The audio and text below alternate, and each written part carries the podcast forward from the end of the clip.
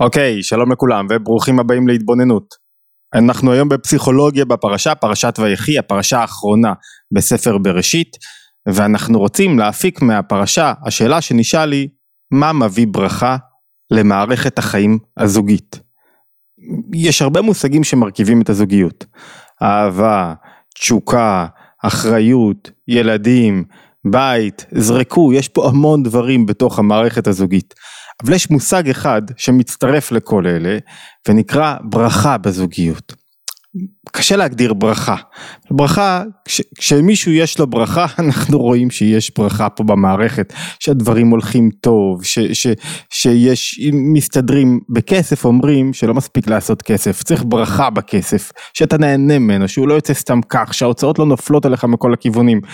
לפעמים ההוצאות נופלות כי צריך לשלם וצריך להוציא, אבל, אבל כשיש ברכה בכסף אתה מרגיש, כשיש ברכה בזוגיות אתה מרגיש שנוסף פה אור מיוחד שהוא עוד מרכיב, מרכיב משמעותי, שהוא לא המרכיב הרגיל של עבודה בכוחות עצמנו. מה זו הברכה הזאת? זאת אומרת, איך אנחנו יכולים להוסיף יותר ברכה למערכת הזוגית, שהיא תצמח באופן ייחודי, שיהיה בה אור מיוחד, אור חדש, שהקשר יהיה חזק יותר, שההצלחות יהיו טובות יותר, שההתמודדות תהיה טובה יותר, שיהיה פחות התמודדויות חיצוניות קשות, איך אפשר? יש דרך כזאת? כדי לענות על השאלה הזאת בואו ניכנס לפרשה, פרשת ויחי. אמ, אני מזכיר לכולם, אנחנו בהתבוננות, אמרנו, מוזמנים להצטרף גם לערוץ וגם למצוא את דפי המקורות ואת השיחות שעליהם אנחנו מתבססים באתר התבוננות. אוקיי. יוסף, אה, יעקב זו הפרשה שבעצם מסכמת את חייו של יעקב, הוא עומד להסתלק מן, מן העולם בפרשה, הוא 17 שנה במצרים, הוא סביב משפחתו המאוחדת סביבו, והוא מתענג על הקרבה לבנו, שהוא, שהוא מכיר אותו מחדש, יוסף, שלא הכיר אותו בקטנותו, ויש לו פתאום נכדים חדשים, מנשה ואפרים, הוא בן 147 והוא יודע שיומו קרב, אמ, הוא מזמין, בעצם יוסף יודע שאביו עומד להסתלק מן העולם, הוא מביא את שני בניו איתו, את מנשה ואת אפרים, והולך לבקש ברכה, לקבל ברכה מיעקב. כולם מכירים את הסיפור שבעצם הוא, הוא, הוא לא מברך את האח הגדול קודם, אלא את האח השני ומסכל את ידיו. אמ, בתוך האירוע הזה, יש אירוע מאוד מיוחד, יש התפתחות מאוד מיוחדת שהיא כאילו מעוררת שאלה, לפעמים יש לפעמים תנועה של מישהו, מילה, מלמד אותנו כל כך הרבה. בייחוד בתוך התורה. כאילו איזה שאלה קטנה, משפט אחד, משנה את כל זווית הראייה. ובתוך הסיפור הזה מסופר לנו, פרשת בראשית, אני אחזור על מה שאמרתי בכמה מהפסוקים, ויחי יעקב בארץ מצרים 17 שנה, והוא ימיו הוא 7 שנים ו-40 ומעט שנה, והוא שכב עם אבותיו, הוא מבקש מיוסף שיביא אותו אה, לארץ, לקבורה במערת המכפלה. ויוסף, יש פה עוד כל מיני עניינים, אני לא נכנס לכולם, ויוסף מביא את בניו אליו, ואומר לו הבנים שלך הם כמו הבנים שלי, ואז ישראל, יעקב, מסתכל על שני בניו של יוסף, על מנשה ואפרים, והוא אמר לו קודם לכן, ואתה לי, אני מזכיר לכם את הפסוקים, ויאמר אליו הנני מפריך ויעקב אומר ליוסף והרביתיך ונתתי לקהל עמים ונתתי את הארץ הזאת לזרעך אחריך ואתה שני בניך נולדים לך בארץ מצרים עד בואי אליך מצרים עלי הם אפרים ומנשה כראובן ושמעון יהיו לי הבנים שלך כמו הבנים שלי ו- ו- וכולי וכולי ואז וירא ישראל את בני יוסף את מנשה ואפרים ויאמר מי אלה? אחרי כל הדיאלוג אחרי כל השיח הוא אומר מי אלה ויאמר יוסף אל אביו, יוסף עונה ליעקב, בניי הם, אשר נתן לי אלוקים בזה. ויאמר, ואז יעקב עונה לו, קחם, קחם נא אליי ואברכם, תביא אותם אליי ואני אברך אותם. והשאלה הראשונה ששואלים, החשובה ביותר היא, מה זאת אומרת מי אלה? מה קרה מי אלה? אנחנו מדברים, אנחנו מכירים, הוא 17 שנה כבר במצרים, אז הפרשנות הפשוטה, אומר הטור ארוך, ויאמר מי אלה? לפי הפשט שראה אותם ולא הכירם כי היו עיניו כבדות מזוקן מהזקנה כשתהיו בגיל 147 גם יהיה לכם קשה לראות. אז אתה שואל מי אלה? אלא שראה דמות אנשים ולא הכירם כי כבדו עיניו. ועוד ביור של הביור ישר אומר הוא לא יוכל לראות כי הוא ראה דמות דמויות מעורפלות והוא רצה לוודא שאת מישהו מברך אותו. הוא נותן לו את הברכה הנכונה. והמלבי מוסיף על זה עוד איזה היבט הוא אומר זה לא סתם שהוא לא זיהה אותם, כי מלבושי העברים היו שונים ממלבושי המצרים, ויוסף שהיה קרוב למלכות וכן בניו היו לובשים את מלבושי המצרים ולא מלבושי העברים. ואז רצה להגיד להם הוא תמה יעקב ואמר מי אלה, זאת אומרת מי אלה, מה הם מתלבשים ככה? למה הם לא מתלבשים כמו העברים, כמו בני עמנו? ויוסף אומר לו, הם בניי, הם צדיקים וירא השם. מה שאתה רואה שהם שונים במלבושיהם זה, זה בגלל שהמקום מחייב אותם, בגלל שהתפקיד מחייב אותם, אבל, אבל זה הבנים שלי. והרד"ק מוסיף עוד על כך שהוא ראה אותם מרחוק ולא הבחין בצורתם. לפעמים אתה רואה מישהו מרחוק ואתה לא בטוח ולכן אתה שואל מי אלה.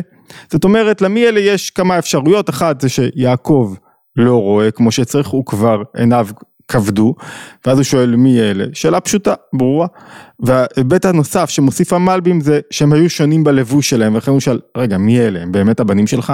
אני, זה חריג לי, אני מכיר אותם, אבל, אבל זה לא עובד כמו שצריך. אור החיים מוסיף עוד איזה היבט, אומר ככה, זוכרים את השאלה הראשונה שלנו? מה מוסיף ברכה לנישואים ולזוגיות? ואני מזכיר לכם שמה יעקב רוצה לעשות כרגע? לברך את בניו של יוסף. והוא שואל, מי אלה? רגע, אני רוצה לתת את הברכה, אני רוצה לדעת למי אני נותן את הברכה, אם הברכה שלי מדויקת.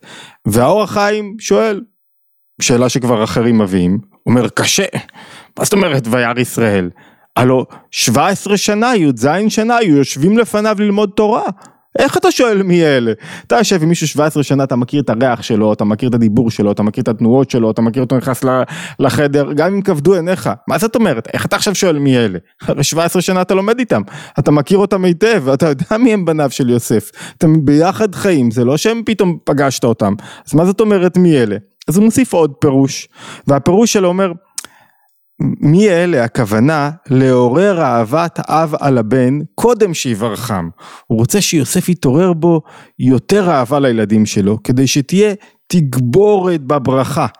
זאת אומרת כשיש, הוא אומר, המלבים אומר, כשיש, סליחה האור החיים אומר, כשיש אמ, תנועה של אהבה ותנועה של חיבה היא מוסיפה ברכה בבית. זאת אומרת אם שאלנו מה מוסיף לברכה בבית, אהבה וחיבה בוודאי מוסיפים ודיבור אותו ודאי מוסיפים. הרבה יותר מאשר כעס וקנטרנות או התעלמות או קרירות או עיסוק בעצמך ולזה שאל מי אלה זה כאילו דמיינו לכם המי אלה שאומר האור החיים הוא מי אלה? מי? מי בלאבא? מי אלה? מי אתה? ברור שאני יודע מי אתה. שואל מי אלה כדי להוסיף אהבה, מי איזה מתוקים, כדי להוסיף אהבה וחיבה. ולזה שאל מי אלה, כדי שישמע מפי בנו, כאילו לפעמים אתה שואל שאלה כדי לעורר מישהו לענות את התשובה. כמו שלבעל שם טוב יש סיפור שהוא היה אה, עובר בין אנשים. ועובר בין תלמידי חכמים ומפריע להם בלימודם ושואל אותם מה מצבכם, מה שלומכם, מה מצב הפרנסה, רק כדי שיגידו ברוך השם, כדי שיזכירו את הקדוש ברוך הוא בתוך הלימוד שלהם, כי אחד העניינים, מי שמכיר, חשובים בחסידות, זה לא רק שהאדם לומד, זה שהוא לומד זה יפה מאוד, לזכור מה הוא לומד, מה התוכן הפנימי, להתחבר לבורא, זאת אומרת אתה יכול ללמוד, לעבור ללמוד את כל הגמרא ואין לך שום בורא נוכח בתוך הגמרא שלך, אז הבעל שם טוב רצה להזכיר ללומדים, תפרנסו את, את, את נותן התורה ואל תלמדו רק תורה ותשכחו על נותן התורה, אז כאן באופן מסוים, באופן דומה, הוא מנסה להזכיר להם, לבנו, תזכר רגע בילדים שלך, זאת אומרת כשאתה, כשאתה אומר זה הבנים שלי, אתה פתאום נזכר באהבה שלהם. אהבה קשורה בהתבוננות, קשורה בזיכרון. זיכרון נובע מתולדה רגשית. כשאני נזכר במשהו מסוים אני מתחבר אליו יותר, ולכן האור החיים אמר, ו, ואז יש לו יותר התרגשות ואז זה תוסף ומביא תוספת ברכה לתוך הבית. כשאתה מברך את הילדים אתה נזכר בהם זה תוספת ברכה.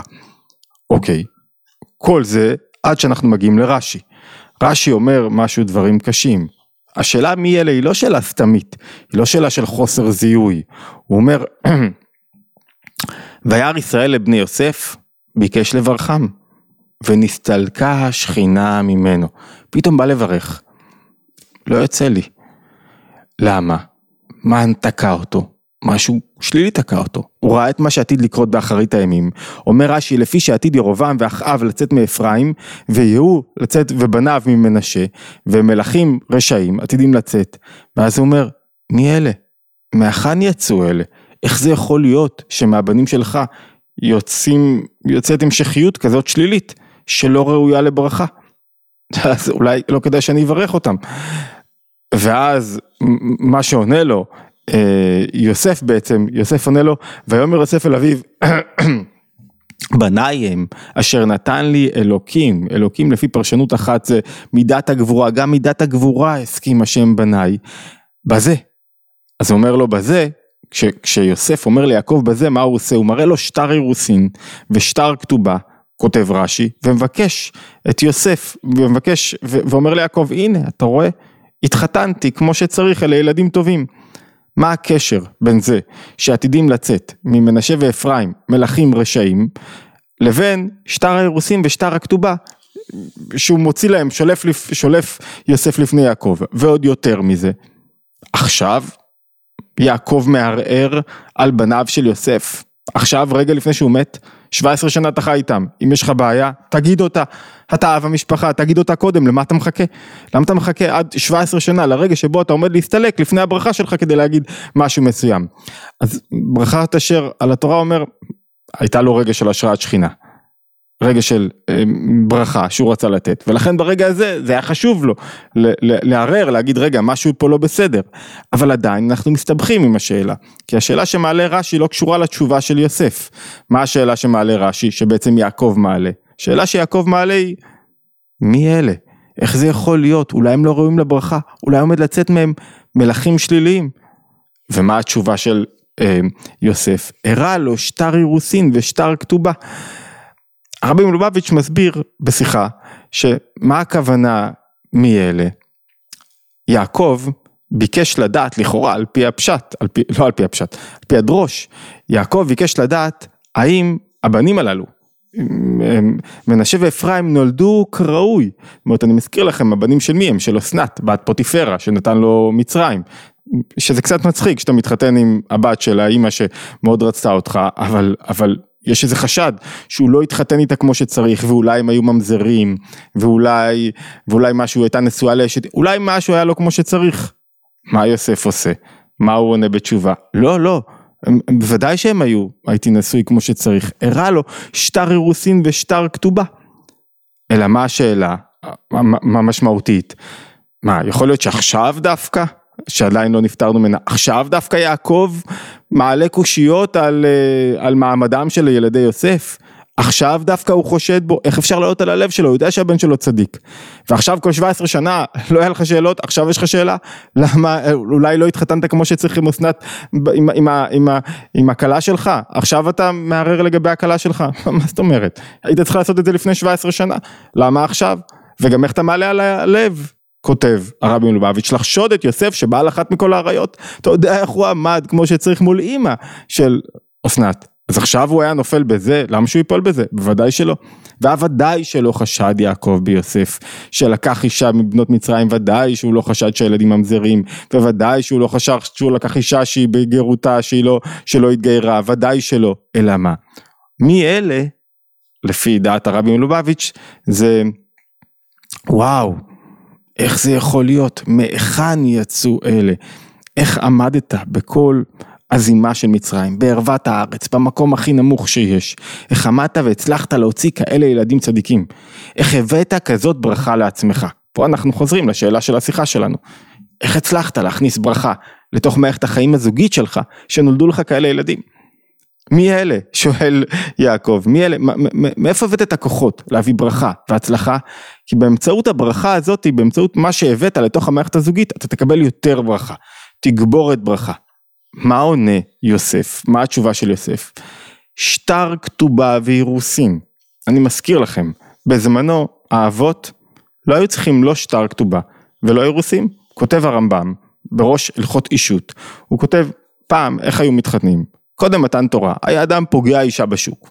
אם רצה הוא, והיא רצתה, מכניסה לתוך ביתו, מקיימים יחסים, ותהי לאישה.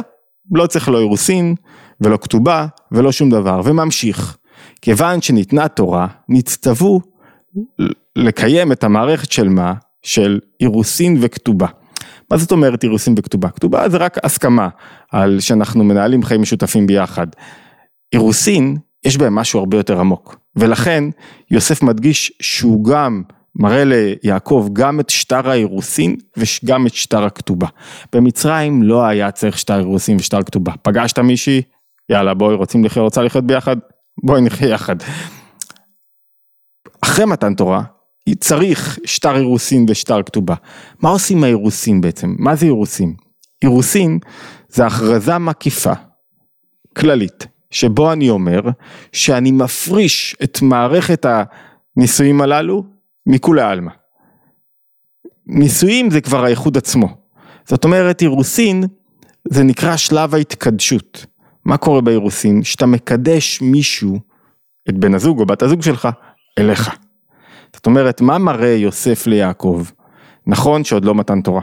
ונכון שאנחנו לא מחויבים עדיין, אנחנו לא מחויבים עדיין לכללים שקובעת התורה לגבי נישואים, ונכון שגם האבות לא התחתנו עם שטר אירוסין וכתובה, לא מסופר לנו על אף אחד מהאבות שהם התחתנו, להפך מפשט הכתובים לגבי יצחק, הביא את יצחק אוהלה שרה עמו ויקח את רבקה ותהילו לאישה, לא מסופר על מערכת של אירוסין ונישואים. של כתובה ו- ושטר אירוסין ושטר כתובה ושטר כתוב, לא מסופר לנו על זה, פעם ראשונה שמסופר לנו על השטר, מה השטר הזה אומר?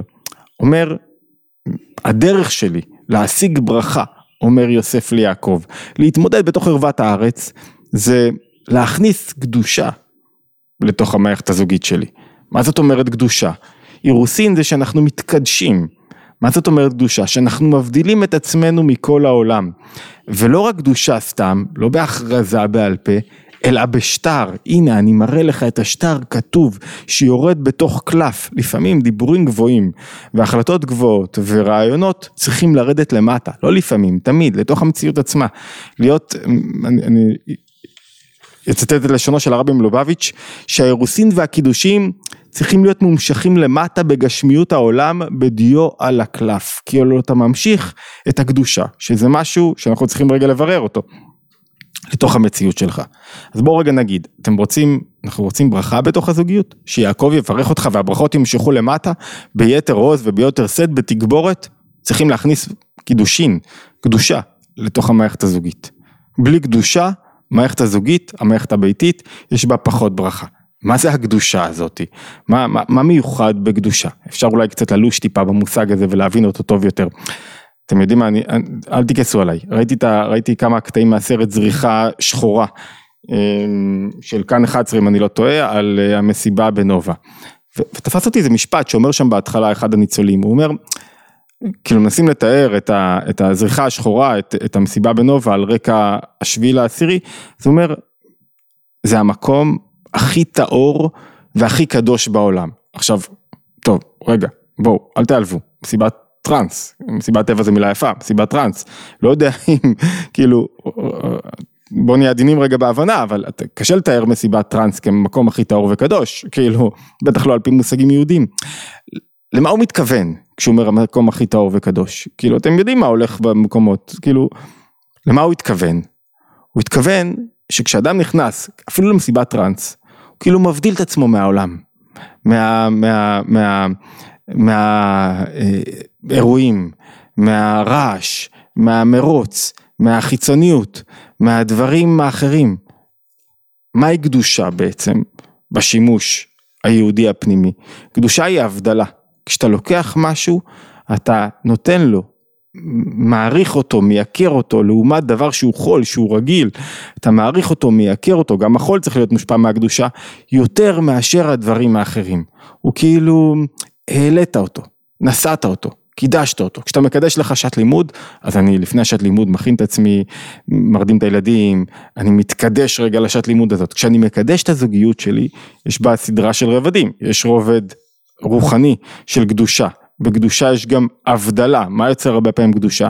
דווקא ריחוק, כשדיברנו על זוגיות דיברנו על זה כמה פעמים, כמו במובן הגשמי, ככל שאתה מתרחק ממשהו אתה יותר מייקר אותו, ואז אתה חוזר אליו ביותר עוצמה, חלק ממנגנוני הריחוק הגופני של, אה, של נידה יוצרים את התנועה הזאת בנפש, ריחוק שמוביל לקירוב, ככה יש תנועה של רצון ושוב בנפש.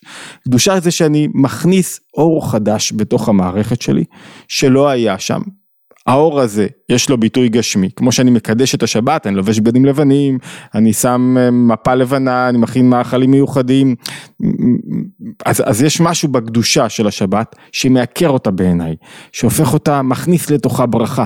ככל שאני מקדש משהו יותר, אני מכניס לתוכו יותר אור, שכאילו אני לא יכול להביא אותו בחול, אני לא יכול לעשות קדושת שבת ביום שלישי. זה לא עובד, לא יודע אם סיפרתי לכם, פעם ראשונה ששמרתי שבת לפני 18 שנה, אז, אז אני זוכר ש...